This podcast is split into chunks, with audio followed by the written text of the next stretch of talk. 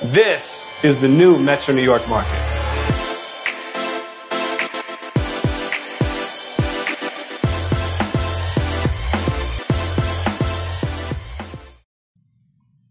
Hello, everybody. Thank you so much for checking out the Brand Advocate podcast. This is episode two.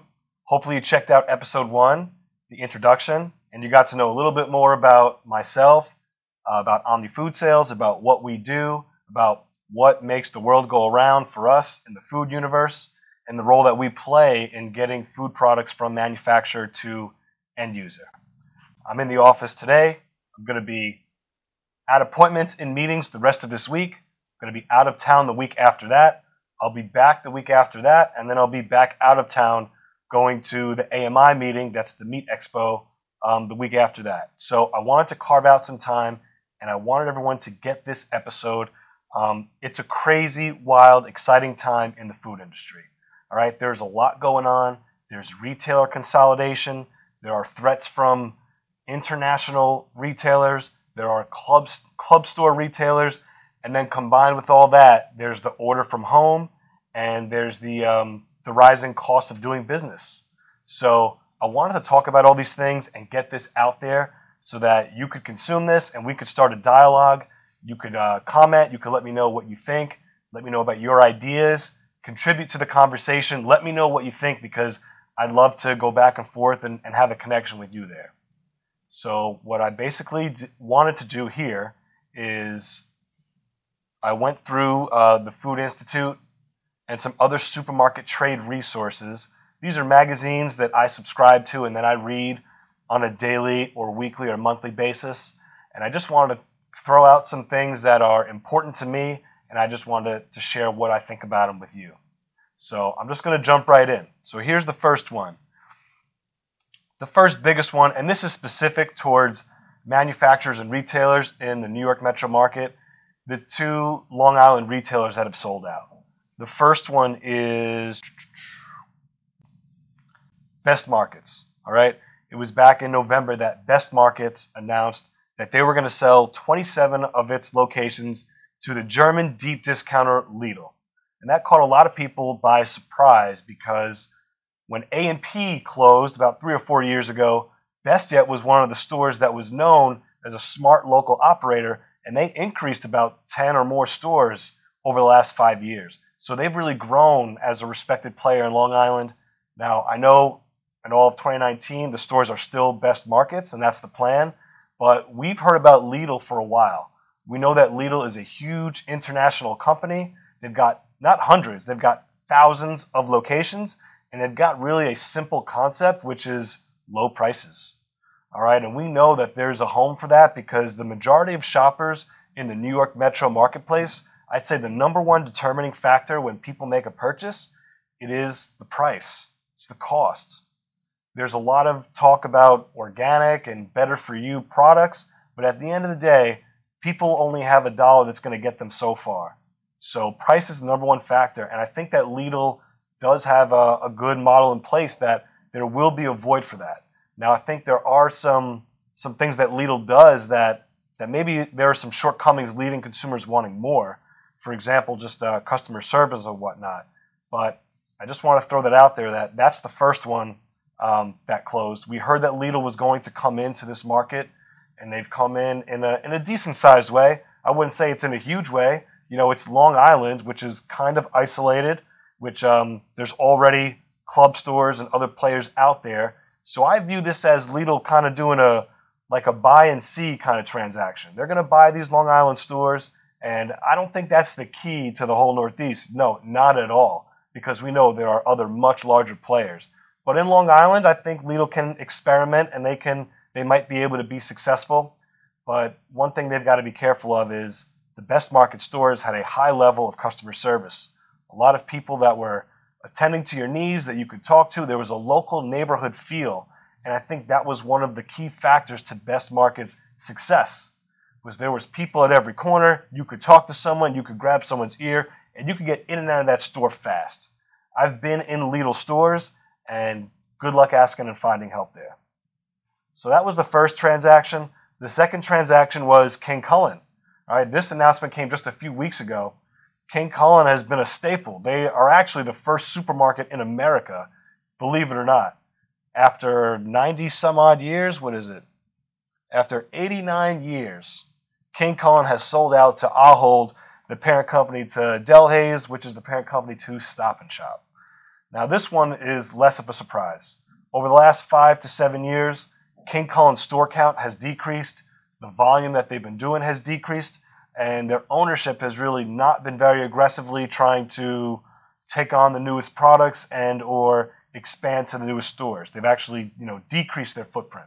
So, from a business perspective, um, Stop and Shop, you know, they've made an announcement that this acquisition is, uh, let's see, let me read this quote. An analyst at Strategic Resource Group believes the acquisition will lower Stop and Shop's prices as it is increasing its procurement power to help compete against Lidl and Amazon, reported Newsday. Yeah, I don't really agree with that. I don't think the 32 supermarkets in Long Island, the King Kullen stores, are going to drastically increase Ahold and Stop and Shop's buying power. Um, this there's something different to this. This is about perhaps Ahold needing to spend cash, maybe Ahold um, just looking to make an acquisition, but but basically the volume in these stores has been dying a slow death. So this is this is you know the definition of buying something low and hopefully making it something high. But in my opinion, these consumers have already made new decisions about where they're going to buy their groceries.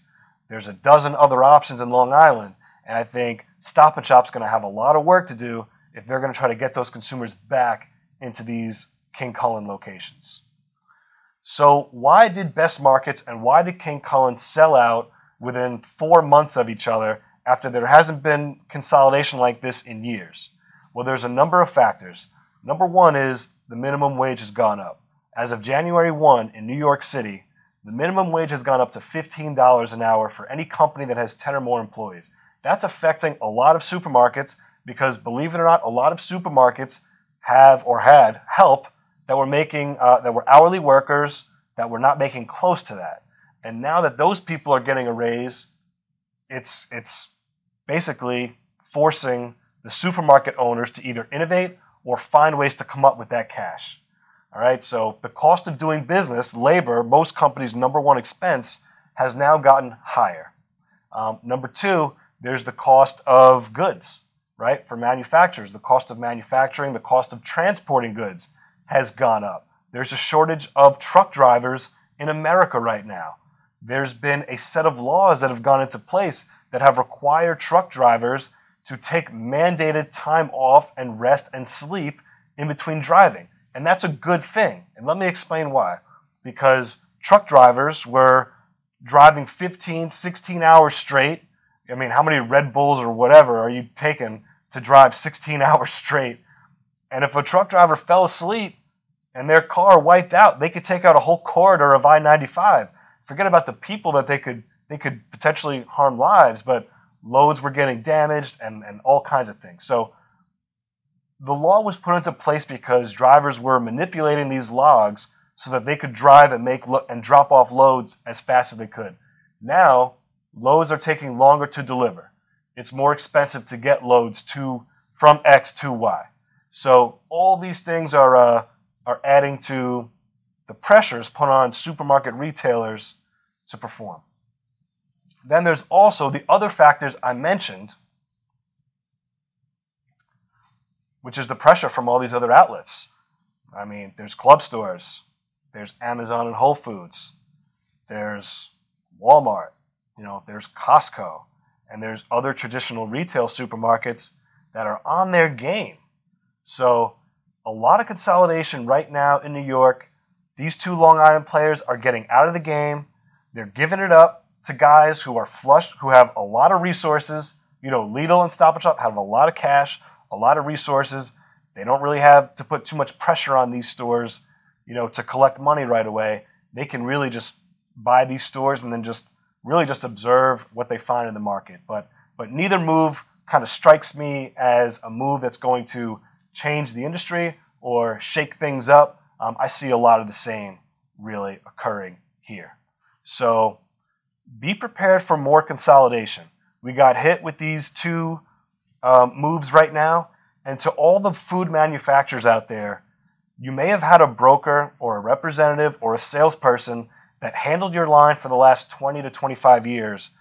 With this consolidation, you need the people that understand the different distributors and end users and all the people in between. Because if you relied on an old source and he knew one retailer, but he now does not know the Ahold retailer or doesn't know the Lidl retailer, you're going to lose that business. And consolidation is going to continue in 2019.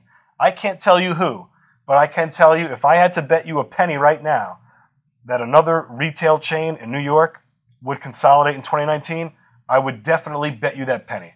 All right? Someone else will go under because the cost of business is high and it requires more attention to detail than ever. So, you brands out there, you need to have someone that is really tied in because if you don't, you may have business today, but then you may hear, you may get a newsletter next week that says this retailer's out, and that may be a big customer for you, and you may need to find out in a flash how you're going to continue to sell that customer. So you really need to have someone that's tied in, and of course, myself, Omni Food Sales, we are super tied in. So give us a call if you're interested. I got to plug ourselves. This is our podcast. Why not? So let's see. That's the change that's going on. What else? What is the next thing I wanted to reach out? Oh, okay. So this is a study I read about that I thought was interesting. The Retail Feedback Group, RFG, a leader in providing actionable stakeholder feedback, today released the 2019 U.S. Supermarket Experience Study. The research found that supermarkets continue to maintain the strongest overall satisfaction score, 4.31 on a five point scale, when compared to Aldi, 4.27, and Walmart, 3.93 supermarkets also have the highest scores in quality and variety.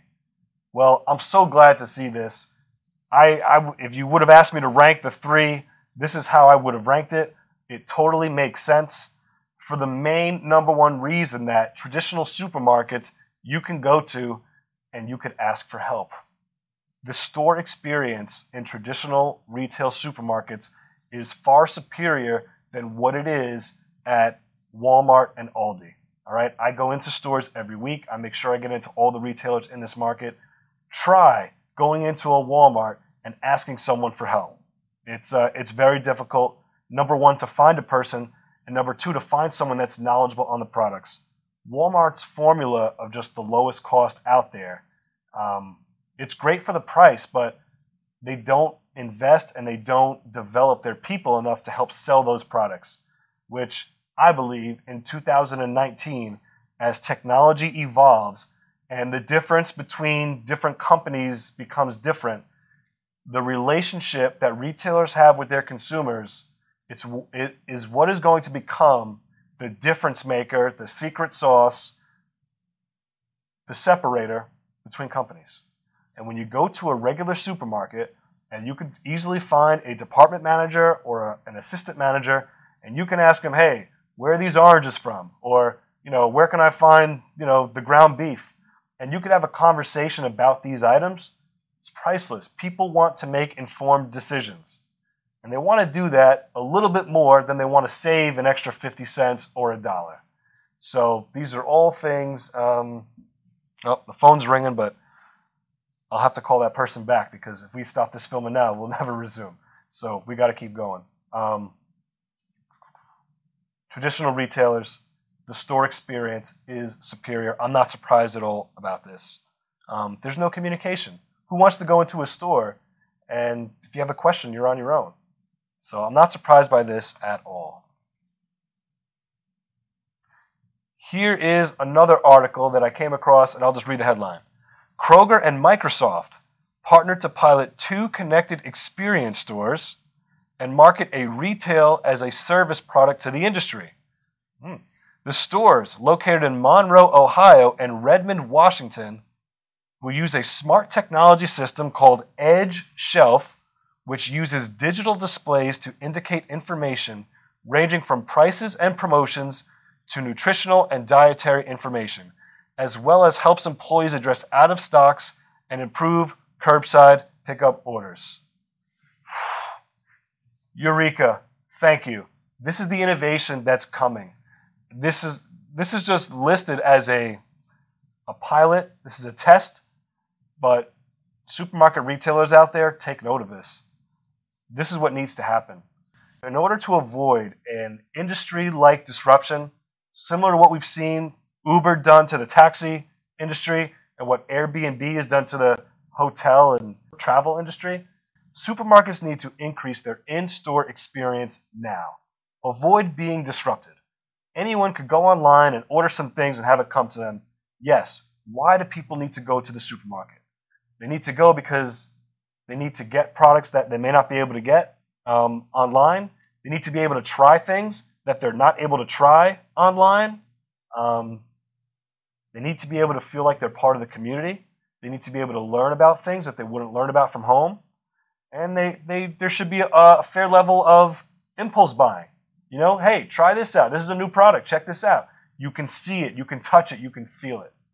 All these things that the Kroger and Microsoft uh, pilot are mentioning are golden.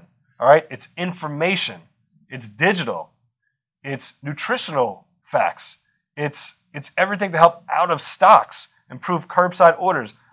This is going to happen in the next five to ten years on a wide level. So just get ready for more things like this.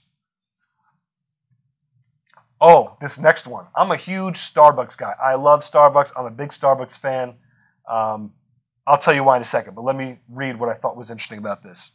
Starbucks, same store sales rose 4% in the quarter ending December 30th, 2018, driven by delivery and an increased focus on customer, th- customer service. Its morning and afternoon sales were the best in five quarters, reported Reuters. I'm a huge Starbucks guy for a number of reasons. Number one, the ambiance. When I go into a Starbucks, I feel like I'm in a special place. The lights are dim, all the colors and all the materials are they're nice, they're high quality. Things move fast in Starbucks. You're moving along that line fast. And what's so cool about Starbucks? They ask you your name. Now I know it might be a little intrusive. You may not want to tell them your your real name. Who cares? Tell them a fake name. When I go to Starbucks, I'm Zak. And the barista knows that I'm Zak. And when the drink is ready, they're calling out Zak. Do other leading coffee places offer that kind of service? They don't. All right, so the quality of the drinks is great. The time, I mean, I don't have to change anything in my schedule. I, I know I can get in and out of a Starbucks in under 15 minutes on a bad day. On a good day, five to seven minutes. All right, that's great. That's speed. And there's personalization. They ask for my name. I could tell my name's Billy Bob Thornton. And they're going to say, Billy Bob Thornton, your drink's ready. They do whatever you say. It's a beautiful thing. Personalization. Supermarkets, take note. And food brands, take note. Because there's things that you could do to market yourselves to people now. Here's another good one I read. More than three quarters of retailers are not able to track inventory in real time. Wow and 55% don't have a single view of product levels across distribution channels, according to a survey released by JDA Software Group. 10 retailers are planning to test data collection robots, robots, real robots, in 2019 to improve their inventory management, reported the Wall Street Journal. All right, well, the first thing that I hear about on this is more than three quarters of retailers can't track their inventory in real time. That's a problem. And I think 100% of retailers should be aiming to track their inventory in real time. So the fact that so the majority cannot is a problem. Because I know from working with stores and, and the amount and the way that I do, a store with empty shelves doesn't make money and it doesn't help consumers get what they want. So if there's anything that can be done to help make sure more product stays on the shelves in a more timely fashion, it needs to be invested in. That's no one would argue with me on that in the food industry. So I thought that was wild. All right, just, just to show you the things that are going to be coming in the food industry, technology that will help retailers see in real time what the amount of product is on the shelves. These are things that need to happen and will happen. And if you're a supermarket owner or if you're a food brand, uh, if you're part of a food brand, these are things that you should be thinking about on how to help retailers with this problem. Right? It is a real problem. All right, here's another one 73% of global consumers would definitely or probably change consumption habits to reduce impact on the environment, according to Nielsen. Yes, 73%. As consumers become more aware of what is in products they use and consume, they are willing to buy and pay more for items that simultaneously help the environment. Nearly half of consumers around the world are willing to pay more for products that contain all natural or organic ingredients. So, again, to the food brands out there, consumers coming up now that are increasing in buying power are aware and want to know that you're doing things to help the environment. That's a real thing. All right? And it's 50 50 how much people are willing to pay more for that. So it's definitely a real thing. I mean, what could you do with this? I mean, when you put your packaging out there, you've got your top three product attributes on your package, maybe throw a fourth attribute on there that mentions sustainability and recyclability. Recyclability, is that a word? I'm not sure. But something about helping the environment. Because people that are coming up now, millennials, people like me, and my good Gen Z friends that are coming up behind me, we want to know these things. That we are socially, we are aware, we have a social awareness. We want to know that we're not going to screw up the planet anymore.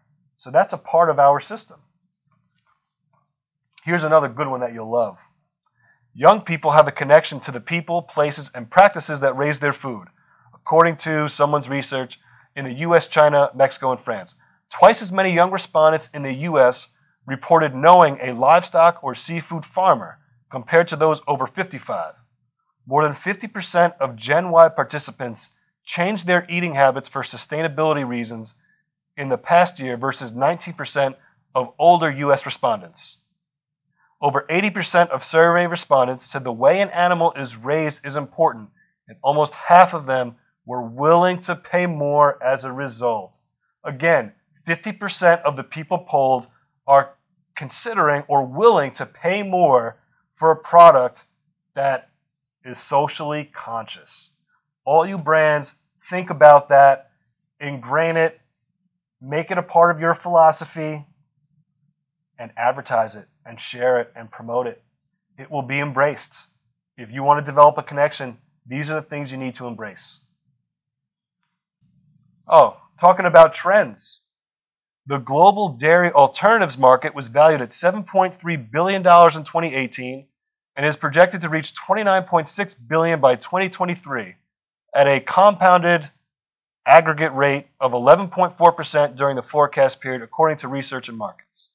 Consumer shifts from synthetic dairy products to vegan and plant-based products is one of the major factors driving the market for dairy alternatives. The global demand for dairy alternatives is increasing significantly, especially in the Asia, Asia Pacific and European regions. So what's going on here, guys? I don't know if anyone ever saw the, uh, the, the documentary "What the Health," but there are some side effects of dairy products that that have been deemed harmful. And although some of those effects have not been broadcast or not been endorsed by certain agencies, I don't want to open a Pandora's box here, but I'll just state that there are certain agencies that protect the interests of food companies that, you know, may or may not want some of these reports released. But what I can tell you is there's interest in dairy alternatives. All right, there's interest in alternatives to traditional animal based dairy. And that's something that food brands should be aware of. Here's another one case shipments of plant based protein increased 20% from broadline food service distributors to food service operators in the year ending November. All right, basically, look now plant based protein. That's a real thing. That's a 20% increase. That's nothing to shake your head at. That's the real deal. All right, who could make a plant based protein that could taste juicy like your favorite hamburger or your chicken nugget or whatever else it is that you enjoy and protein? That's something to watch. All right, switching gears. Biggest, biggest threats to the world population. What do you think is the biggest threat to the world population? I'll give you the first one climate change. All right? But I, I bet you you never guess the second one. Starts with an O. Obesity is among the biggest threats to the world population. According to a report by the Lancet Commission on Obesity, the Commission recommended government subsidies of $500 billion to beef, dairy, and other food industries worldwide should be shifted to sustainable, healthy farming, reported Reuters. All right, in America, we have an obesity epidemic. It stems down into children's schools where there's unhealthy foods, and it stems into what's available, easily accessible in the workplace, for lunch, in the majority of restaurants. Um, it's just there. So if your food brand can be part of something that would shift away from contributing towards that threat to the world population, that would be a plus. And by the way, the other biggest threat to the world population is undernutrition, which is unfortunate and affects some people. All right. More change, right? More, more social awareness. New York City recently put in a ban on styrofoam products. It took effect also on New Year's Day, just like minimum wage. All restaurants, stores, and manufacturers are no longer allowed to use the foam products to package food or fill packaging. The city will not, will not begin fining vendors until July, so they got seven months. The reason why the styrofoam ban, the majority of it winds up in landfills and doesn't, you know, disintegrate, and it clogs up waterways. So if your product uses styrofoam in its packaging, you may want to proactively get out of that. I mean, food manufacturers are not part of this ban. This is on single use products. But if you're looking at the docks, looking a few steps down the road here, you may want to get out of styrofoam packaging. The state of Florida, a Florida state senator introduced a bill that would ban plastic bags and single use straws in grocery stores, restaurants, and other businesses that sell food. The proposed bans would carry $500 fines for first time violators and $1,000 fines for subsequent violations, reported News Service of Florida. Um, all right, well, I think these fines are a bit hefty, and I think it'll take some time to get this law in, but this is the way things are going. In a matter of time, the plastic bags in supermarkets will be gone, and I think everyone will be using those recyclable, reusable bags, even if you don't bring it to the store. Even if you walk into a store and they put them underneath your cart, then you walk around and shop, and then you use that when you leave.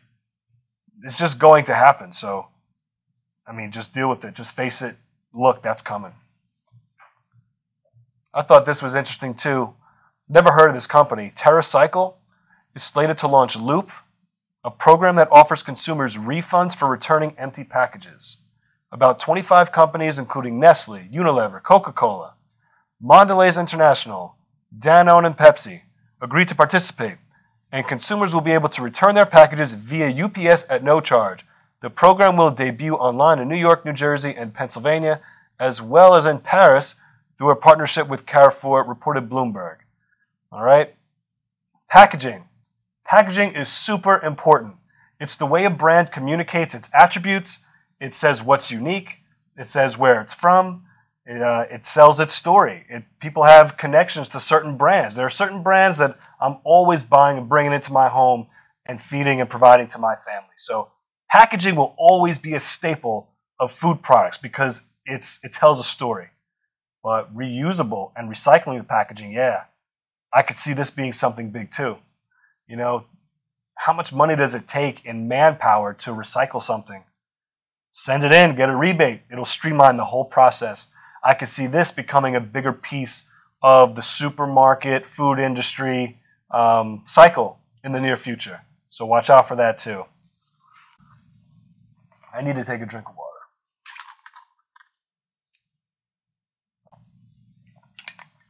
water. All right. Here at Omni Food Sales, we are located in the beautiful South Bronx, the Hunts Point Meat Market. Right outside my window here, I can see the beautiful Manhattan skyline. I could see everything right from here. And uh, a few months ago, I was pleasantly surprised to see that Amazon was looking to open up their HQ in Long Island City, which is crazy. And I did a little reading about it and saw that um, New York offered a large amount of tax breaks to get Amazon to want to move here, in addition to being close to all the businesses and networking and people that are here, um, the infrastructure that is already in place. But I, I got to tell you, I mean, I'm from here. New York has enough. We have everything here. We don't need an Amazon HQ. I know it's going to provide 25,000 jobs, but the traffic and the commuting in New York is already terrible here.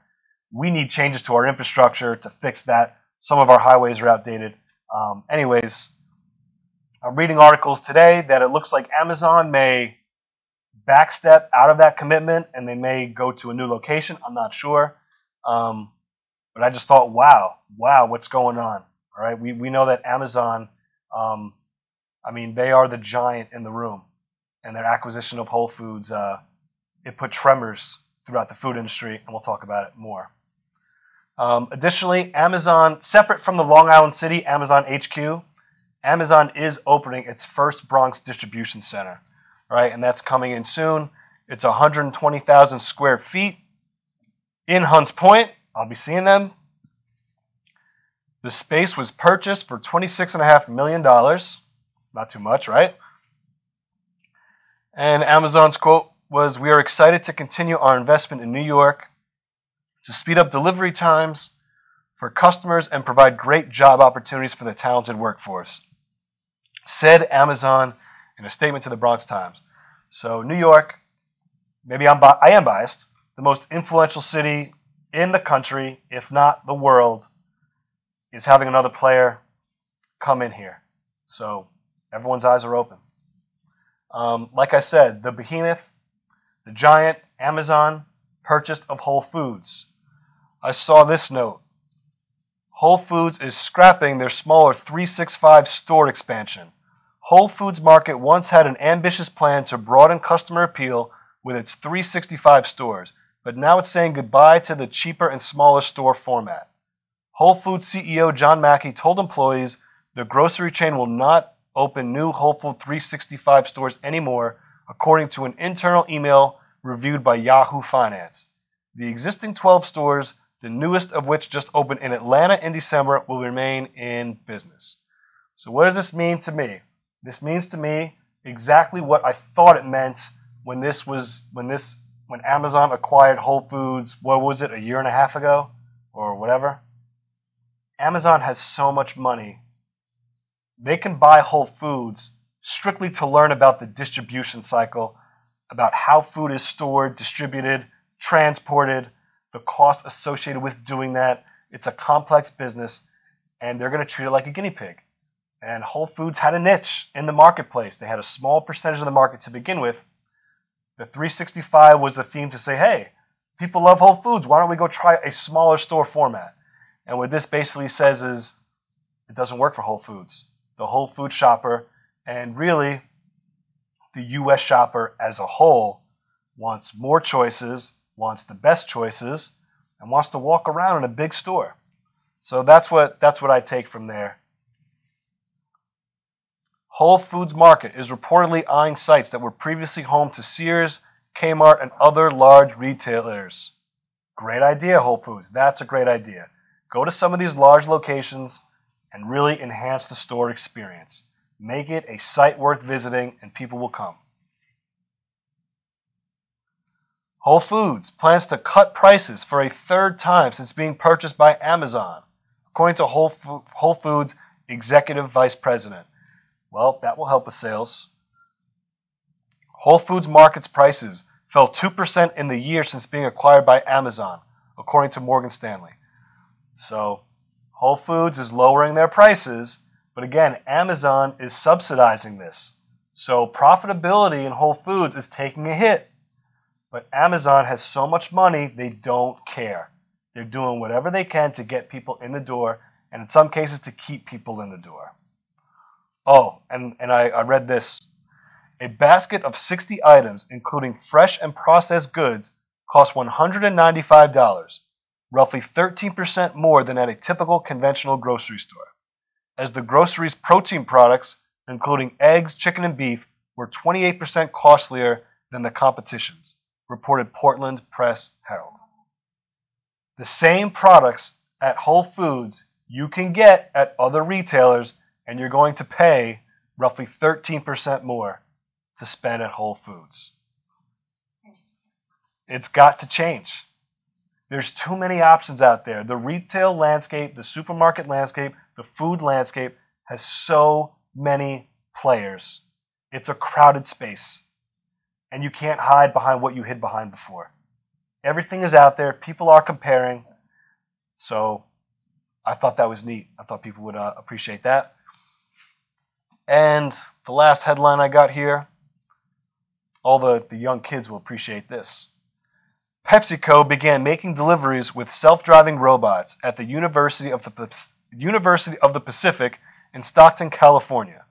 Students will be able to order baked lays, SunChips, or bubly, sparkling water on an app and then meet the six-wheeled robot at more than 50 locations on campus, reported the Minneapolis Star Tribune. Um, wow. I don't know what to say. I'd love to see it. I'd love them to include healthy options in this. And I'm not sure about, you know, robots. I don't know much, but I just thought that was interesting. The one thing I could say is um, I've been I've grown up in the food industry my whole life. There's never been more change in the supermarket industry than there's been in the last five years. And in the next five years, there will be more change in the supermarket industry and the way that people buy, store, and consume food than we've seen in the last 25 years. That's a fact. I've been in meetings with the largest retailers, with food manufacturers. This is the real deal. This is coming. All right? And the people with sound business models, the retailers with sound business models, will not only survive, but they will thrive. All right? When you look around, and if you're an industry insider like me, you read things in the, in the newspaper that, oh, this retailer is being bought by this, this retailer is bankrupt and acquired by this. There's a lot of consolidation because not everyone has the discipline and controls to watch stores and gross profit margin levels and sales in a billion dollar businesses. I mean, when you're talking sales for supermarkets, you're talking billion dollar businesses. That's why I love the supermarket industry so much. It's a huge industry that affects and impacts everybody's families nationwide. All right? So, retailers, food brands, you got to know your numbers, you got to know your customer, and you got to keep everything in line because there's going to be a lot of change. And the weak companies, both retailer wise and manufacturer wise, when a storm hits, the weak ones will be the first ones to fall out. And guess what? The stronger ones will just keep growing and getting bigger. And they will continue to be there, they will continue to stay. Um, I believe in the experience of the store, and a lot of people want to continue to have a great experience in the store. If I could speak for my generation, I mean, I'm I'm a millennial. I have a young, growing family. Um, yes, there are certain items that would be great if they could be delivered right to our door, but there's also a certain feeling I get from walking a store and seeing what's there, touching the products, and tasting the products. And I don't think that's going to change anytime soon. I grew up, there was a certain experience you got, a certain feeling that you got when you went with mom and dad to the supermarket. And I think that's going to continue to stay. Um, maybe some things that I don't have a brand loyalty to, or I don't care what brand it is, maybe I won't care. But that's just what I think. Those were some of the headlines that I just put together quickly that I wanted to share with you, my thoughts and feedback. I would love to hear what you think. Um, if you agree, especially if you disagree. I want to hear who disagrees with me. I don't want to hear who agrees. I want to know who disagrees with me. So if you disagree, send me a comment, like, post this, share this, blast it out to your whole network and friends say Zak doesn't know what he's talking about, or say I disagree with Zak for this reason. Let's start a conversation and let's talk about this. Heck, come on in. Let's talk in person. But I love having educated conversations with um, educated professionals about this industry that I'm so passionate about. So it's getting late. It's been a long day. I've got a busy week ahead of me. I'm going to wrap this up right now. Thank you for tuning in. Episode two of the Brand Advocate podcast. We've got a, an exciting lineup for you to check out, so listen to the rest, and we will talk to you soon. Take care. Thanks for tuning in.